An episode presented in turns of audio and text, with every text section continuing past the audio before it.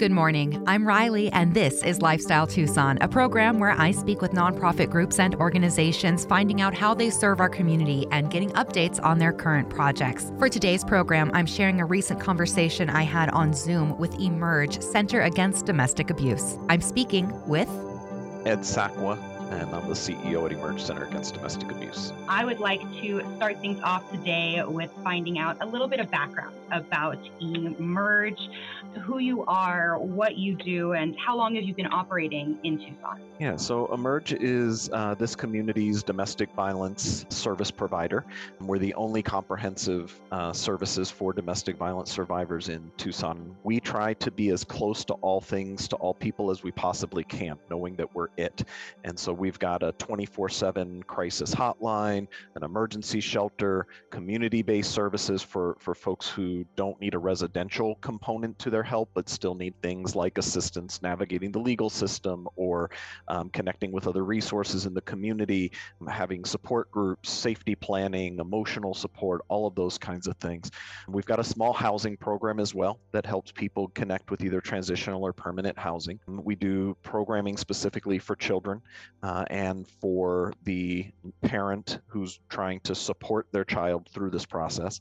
We also have uh, services for men who are using abusive behaviors, who are trying to make a change in those behaviors. So we try to cover that whole spectrum. We've been in this community since 1975. Uh, it was previously Tucson Center for Women and Children and the Brewster Center. Those two agencies merged back in 2008 and became Emerge something that has really much really come to light in recent years is the risk of isolation. Um, yes. So we think of the shutdown, stay-at-home orders, and recently I think of the Great Resignation that you see and read about because so many women are leaving the workforce because they don't have proper childcare available right now. And when you're living your life behind closed doors, you may find yourself in a domestic situation that you know isn't right, but you don't necessarily know exactly what's wrong. And so I would like to take some time to kind of go over types of domestic abuse and how to identify an unsafe relationship environment. Well, I think you touched on one of the most critical factors facing us at this time, which is that that piece of isolation. That's always a risk point for domestic abuse survivors. It's it's a very common tactic used in domestic abuse situations where the abusive partner intentionally looks for ways to isolate their partner, whether that's things like geographic isolation, moving them to a community or an area of town they have no support system or friends, um, whether it, it's isolation in the sense of sometimes going to their work and causing them to get fired um, so that they have to uh, leave that support network. It might be being really mean to the, the, the person's friends or family so that they don't want to come around all those things that help that person control their partner by having less uh, outside influence and less um, supports for that person to turn to if they're going to try to do something different. And then you add on covid and that isolation that we've all felt as we've quarantined or or you know tried to to socially distance in a in a more macro sense. And it means that right people are even more isolated than ever before. And and you talked about the shutdown or the um, uh, stay at home orders and things of that earlier on in the pandemic.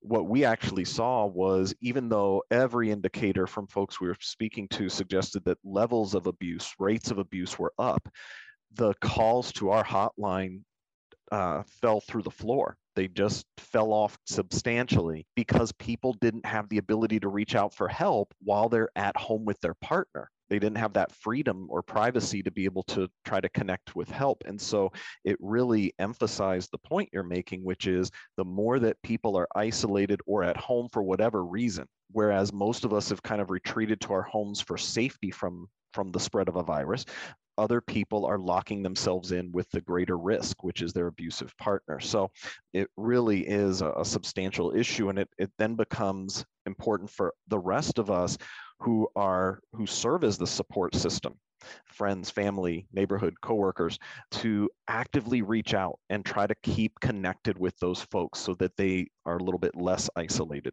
to your point about not knowing what to do or even being able to identify is this abusive or not? And that's a, a key piece. Um, and our hotline by the way is there not only for people who know they're in a domestic violence situation and are in the middle of a crisis and needing to flee we are there for that as well. But we're also there for folks who are just contemplating trying to figure out is this abusive? Is or and if so what the heck can i do about it? So we encourage people to reach out for for all of that and we can talk through the particulars because unfortunately you know there's there are many types of abuse we can talk about. There's physical sexual financial emotional verbal but what it all comes down to is that it looks different in every situation every relationship because that abusive partner is figuring out which tactics which forms of abuse they can use that will get what they want which is for their partner to do what they want them to do or stop doing what they don't want them to do and they figure out what works best in that situation and and use that. But what the common theme is in all of those cases is control. And so if if you're experiencing or see somebody experiencing a situation where that partner is exerting some form of control over their lives to dictate what they do, how they do, when they do, whatever form that takes, that's part of abuse. You're listening to Lifestyle Tucson. I'm speaking with Ed Sakwa, CEO for Emerge Center Against Domestic Abuse. Can you tell me about some of the ways Emerge helps in getting people out of a domestically violent situation? Well, the first thing that we do is is help people to understand that it is not their fault. Mm-hmm. To help people understand that uh, they they get to drive the bus here. They get to decide what the next steps are. We're not going to tell anybody what they should do or shouldn't do. It, it's really uh, something that each person has to make their own decision on. Some people choose to leave that situation, others do not. And we're here to support all of the above to help people be as safe as they can in whatever situation. So if they're staying, how can they be as safe as possible staying? If they're leaving, how can they be as safe as possible leaving? Knowing that leaving does not mean automatic safety. Mm-hmm. Um, that it's really up to that abusive partner to decide to stop being violent. Leaving that situation does not mean they're going to stop being violent, but it can create additional safety. So it's it's figuring out the nuances and the, the particulars of that situation. What our job is is really to help that person then see what options they have, see what resources exist through Emerge or elsewhere in the community that can support them in being as safe as possible in whatever decision they're making if they are choosing to leave that situation, that relationship, um, that can be one of the most dangerous times for people. And so we want to do a lot of safety planning around how can you do that in the safest way possible? What kind of steps can you take? And how can you be prepared for that? And when they're leaving, that often means leaving behind important income. It means leaving behind stability. Uh, it might mean leaving behind any kind of housing option. And so then our job is to also help them identify what that might look like for them, how they'll be able to financially um, support themselves, keep a roof over their head for them and their children, whether that's through Emerge or not. Um, and then thinking about, you know, what are their goals? What do they need? What, what's next and how can we support them in doing that and, and accompany them on that journey so that they don't have to do it alone. And from what I understand, you are able to also help make connections like perhaps they need like legal assistance? Yes. Um, so we can definitely connect people to legal aid and other kinds of services that help with the legal process. We provide what's called lay legal services. So no attorneys, um, but helping people to understand the legal process, uh, navigate what can be a really scary system in terms of the criminal justice system or the civil justice system for that matter. It can be very intimidating. So helping people to do that. Um, and we even have some ability to provide even a little uh, deeper kinds of uh, support uh, through court accompaniment and things like that. So yeah, that it, whether it's the legal process or housing or transportation or jobs or childcare, again, helping to guide people with information and resources, it can feel very hopeless when trying to navigate all that on your own overwhelming. Absolutely. Going through so much to add on top of it. So I had read something on your website that I would like to hear you kind of explain a bit further. Domestic abuse is a community problem, and we believe communities are the solution. Can you expand upon what that means? For sure. You know, for a long time, the approach to dealing with domestic violence has been organizations like Emerge providing services like we've just spoken about. And those are really important, and they're all after the fact. Mm-hmm. It's only once somebody has already had to suffer through the abuse that they then reach out and can get the services that we offer. And the reality is that will never end domestic violence. It just helps after the fact. And what we want to ultimately get out get at is how do we put ourselves out of business? How do we make it so that nobody needs anything after the fact because it's not happening? How do we actually prevent this thing? And the reality is that does not happen from services like Emerge. We can't arrest our way out of it. Like none of those things will actually stop it in the first place our belief is that the root cause of domestic violence and all gender based violence for that matter, not that domestic violence is exclusively male violence against women. Um, it happens in um, same sex relationships, it happens where um, women are abusive towards men, absolutely. However, it is critical for us to just be real about the fact it is predominantly far and away a male violence against women issue. And all of gender based violence is often rooted in belief systems and socialization, the way that we are taught to believe about very rigid gender roles and about what it means in particular to be a man and how I need to show up to be accepted as a man. Those kinds of things and what we as a community tolerate in terms of behaviors, things that we consider to be jokes, the objectification, particularly sexual objectification of women, the dehumanization of women that often happens, it, when we accept that, we perpetuate those belief systems that suggest that ultimately, if I happen to be abusive towards my partner, it's all right. Because as a man, I am superior and I do have the right to treat this this object who's really only here for my sexual satisfaction. That's all she's good for. What's it matter if I slap her? Those kinds of belief systems and those kind of things that when we make jokes, we as men in particular make jokes about women being sex objects or women being lesser than, we laugh it off as if it's some kind of funny thing, but it's ultimately teaching all of us that this is okay. And when it leads to violence, then we shouldn't really be surprised. So, all that to say, if that's the root of it, it's also the solution to it, which is if we don't want to see violence perpetuated against women, then we've got to start thinking about women and men differently. And mm-hmm. we've got to start thinking about what manhood means differently. And so that's, we got to stop tolerating things, stop laughing at those things, start teaching our children different things. All those are the ultimately the solution that ends this mess. And this kind of builds directly off of that. I saw that you have a men's education program. And. I would like to hear more about what this program is. Yeah. So, this is a program that includes some men who are court ordered to attend because they've been convicted of domestic violence related charges. Um, but it also includes men who are there voluntarily. And that, that can mean different things. Sometimes it's truly voluntary, like I know that I use some, some abusive, controlling behaviors um, that I want to make a change about, or I want to help uh, support other men in bringing about some of those changes. And so I want to go learn more about it. Other times it's, it's not court ordered, but it's people who know that if they want to have a chance uh, at keeping the relationship, keeping their partner uh, invested in that relationship, they need to get some help. It could be that they know in order to make sure their kids aren't taken away from them, that they need some help.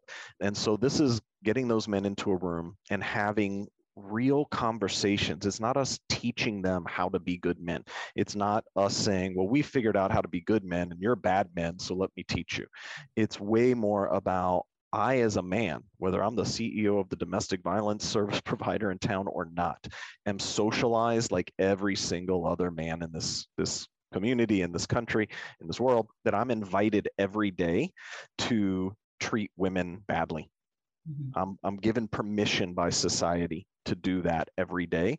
And I've got to make conscious choices not to do that. So it's really about all of us together as men saying, hey, I'm in this too. I'm trying to figure this out too, but let's do it together. And let's talk about what are those things that we have been taught that ultimately have uh, done us harm and then in turn done our partners harm.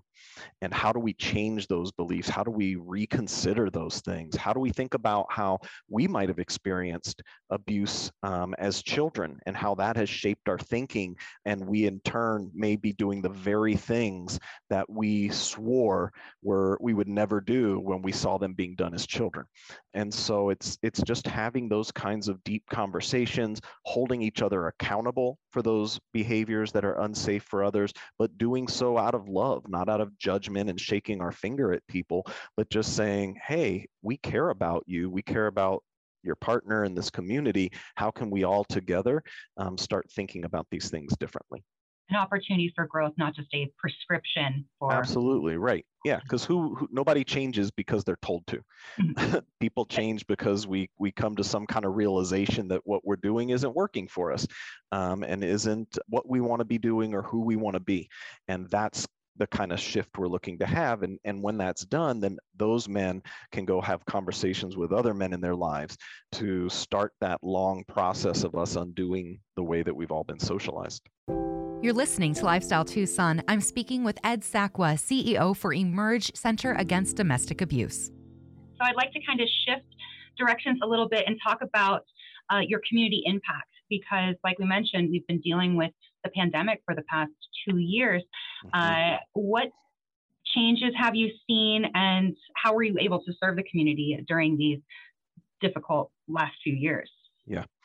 So uh, prior to the pandemic, we served about 6,000 people a year. During the pandemic, it's been closer to 5,000. So there's a, still a huge number of people reaching out and needing support services, but it's certainly dipped some. And we know from, from people we have talked to that, it, as I said earlier, a lot of it really is about people having less opportunity to reach out because, you know, when people work from home, uh, and their partner now works from home, again, less opportunity to reach out for help. Uh, so it, there's nothing to suggest that there's any less domestic violence going on. In fact, every indicator suggests there's more um, as there are additional stressors, there are people spending more time together, but the ability to reach out for help is the real struggle. So part of that is something Emerge tries to respond to. We're trying to make our services as accessible as possible, making them virtual uh, and remote um, as best we can so that people can still connect with us without the risk of in-person contact um, during the pandemic, which works for some, does not work for others. Some, you know, it's it's difficult to have very intimate personal conversations about something like this with a screen in between you but we're trying to make it as, as easy for people to continue to reach out as possible. And then part of it is something Emerge can't help with, which is those folks who can never call us in the first place.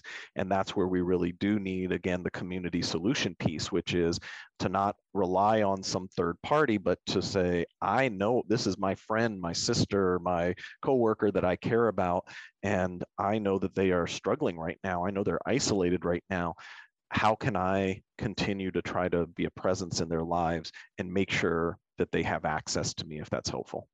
Emerge qualifies for the Arizona Charitable Tax Credit. Although I've been here in Arizona for several years, the, the tax credit is still relatively new to me. Yes. Uh, I would like, can you explain to me a bit of how this works as well as what you utilize your donations for at Emerge? Well, the tax credit is definitely something that if, if people have detailed questions, they should should check with a, a tax preparer to to make sure that they're getting good good uh, technical advice on that. But the essence of it is that uh, we have this this wonderful opportunity in Arizona where we can donate $400 as an individual or $800 as uh, a couple filing jointly. That we can donate that money to a qualifying organization like Emerge and have it be a full credit on their state taxes. So uh, if they give 400, then that's 400 less they owe in taxes. If they give 800 as a couple, that's 800 less they have to pay in taxes, which means that essentially the state is covering that donation. It's literally no money out of your pocket because you'd have been paying that to the state anyway. And now that 400 is less you have to pay to the state. So it's a really nice way of being able to support services like Emerge and many others in the community with literally no impact out of your pocket.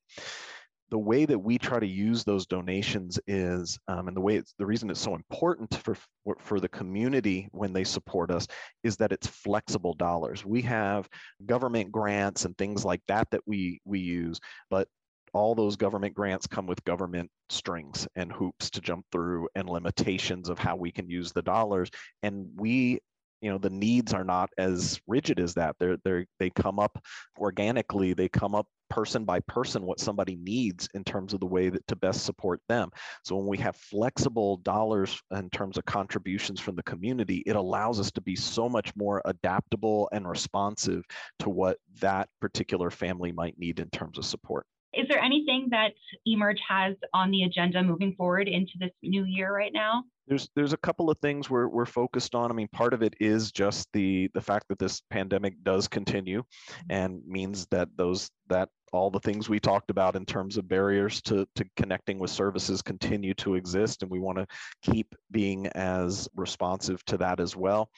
We um, are actually now, thanks to some money from the, the county and the city and a private anonymous donor, we are able to start the process of renovating our emergency shelter, um, which is badly in need of it, not only because of age, um, but also because it is structured as a communal shelter, meaning that, that people share rooms. And that uh, has never been a great model. It's just the most cost effective way to do it. But with COVID, it's just not even a practical, safe way to shelter folks. And so we've had to move out of that facility to a temporary setting where people can have their own space. And now we're going to be able to renovate our shelter so that it is um, what's called non congregate, basically, that everybody has their own living space. So it'll be a lot safer, but also a lot better for people who are recovering from trauma. It's never a good idea to take folks who are struggling with that and then stick them in a room with strangers. So this will create a much better experience, much safer experience all the way around um, for these trauma survivors.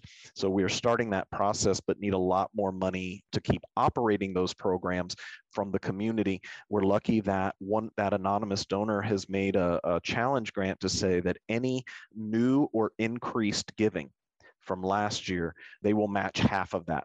So if somebody gave us $100 last year and gives us $200 this year, the uh, matching grant will give us another 50 bucks on top of that. So it, it's helping us to kind of leverage what people are, are able to give. So that is something we're really focused on for this next year. And then just continuing that work of how do we reach out to kids in schools? How do we reach out to groups in the community to have the conversation we were just having around how we have a, a real community solution to this issue and not just a response. What are some of the outreach you provide for, say, a school or community group? Yeah, we we uh, can certainly do things like one-time presentations and, and educational workshops and things of that nature. We do a lot of that, but also try to work on, on an ongoing basis with groups to keep having those conversations that you know you can have a one-time presentation but that's not the same as really diving into how do we create change. And so we are open to all of the above um, and we will work with different men's groups at say uh, the prison. We've done work out there. Um, we'll do work at a barber shop. We'll you know and everywhere in between of wherever people are gathering and and wherever there is kind of influence over what people are um, believing and thinking that leads to the behaviors they have we want to want to help uh, facilitate those kind of conversations. Uh, is there anything else you would like to add before we start wrapping things up no, just that I, I certainly appreciate you uh, helping to highlight this issue. And uh, we've always had tremendous support from the community that has helped us continue to do this work. And we just uh, hope that people will continue to do that through, yes, supporting Emerge, because it does take a lot of resources to support those five or 6,000 people every year, um, but also that people be willing to start um, contemplating how they can play a role in their personal life, how they can support survivors that they know in their personal life need that support, how they can talk to people in their lives they know are being abusive and start to have conversations to say that's not okay and there's help for you too. And how they can start thinking about are there things that I do and say and believe and joke about and laugh at that really ultimately set a tone that lead us to believe it's okay for women to be treated this way that may not lead me to use violence towards a woman, but it might lead someone else to because they believe that it's okay. And how do we as a community start shifting that? And it really does require each of us to, to do some hard thinking, to hold up a mirror a little bit and be willing to think what what can I do differently to help shift this on the bigger level. So hope people will will continue to think about that in the new year. Well, before I let you go, will you just share the information of how people can find out more about Emerge or get in contact with your organization? Absolutely. Uh, the best way that people can get information about what we do, uh, educational information about domestic abuse, ways to volunteer, ways to donate, um, all of those things can be found at our website, which is emergecenter.org. And if anybody is experiencing abuse and wants to reach out to have that conversation just to explore, to understand, or is in the needing immediate help with something, we hope that they'll they'll do that too. It's available 24/7. Uh, it's multilingual, uh, and it is uh, a number you can call anytime at 795-4266. And if you are a friend or family member or a coworker who cares about somebody who's experiencing abuse and you want to know how you can be helpful to that person, um, you can also call that hotline at 795-4266 and get some support on how to deal with that particular situation. It's never cookie cutter. What's helpful and create safety for one person can actually create risk for somebody else based on the dynamics of their relationship. So it's always important to reach out and get some help figuring out how to be helpful uh, without accidentally creating some more more risk for that person because it, it can be difficult. I really appreciate you taking this time to have this conversation with me and sharing this great information. Thank you, Riley. We appreciate your support.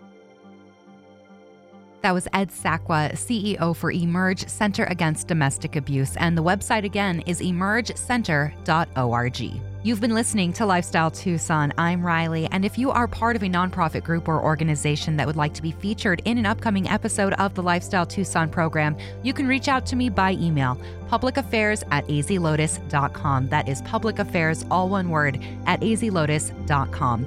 For more information on the show or to listen back to something you may have missed, go to the Sunday mornings page at mixfm.com, kfma.com, klpx.com, or espntucson.com.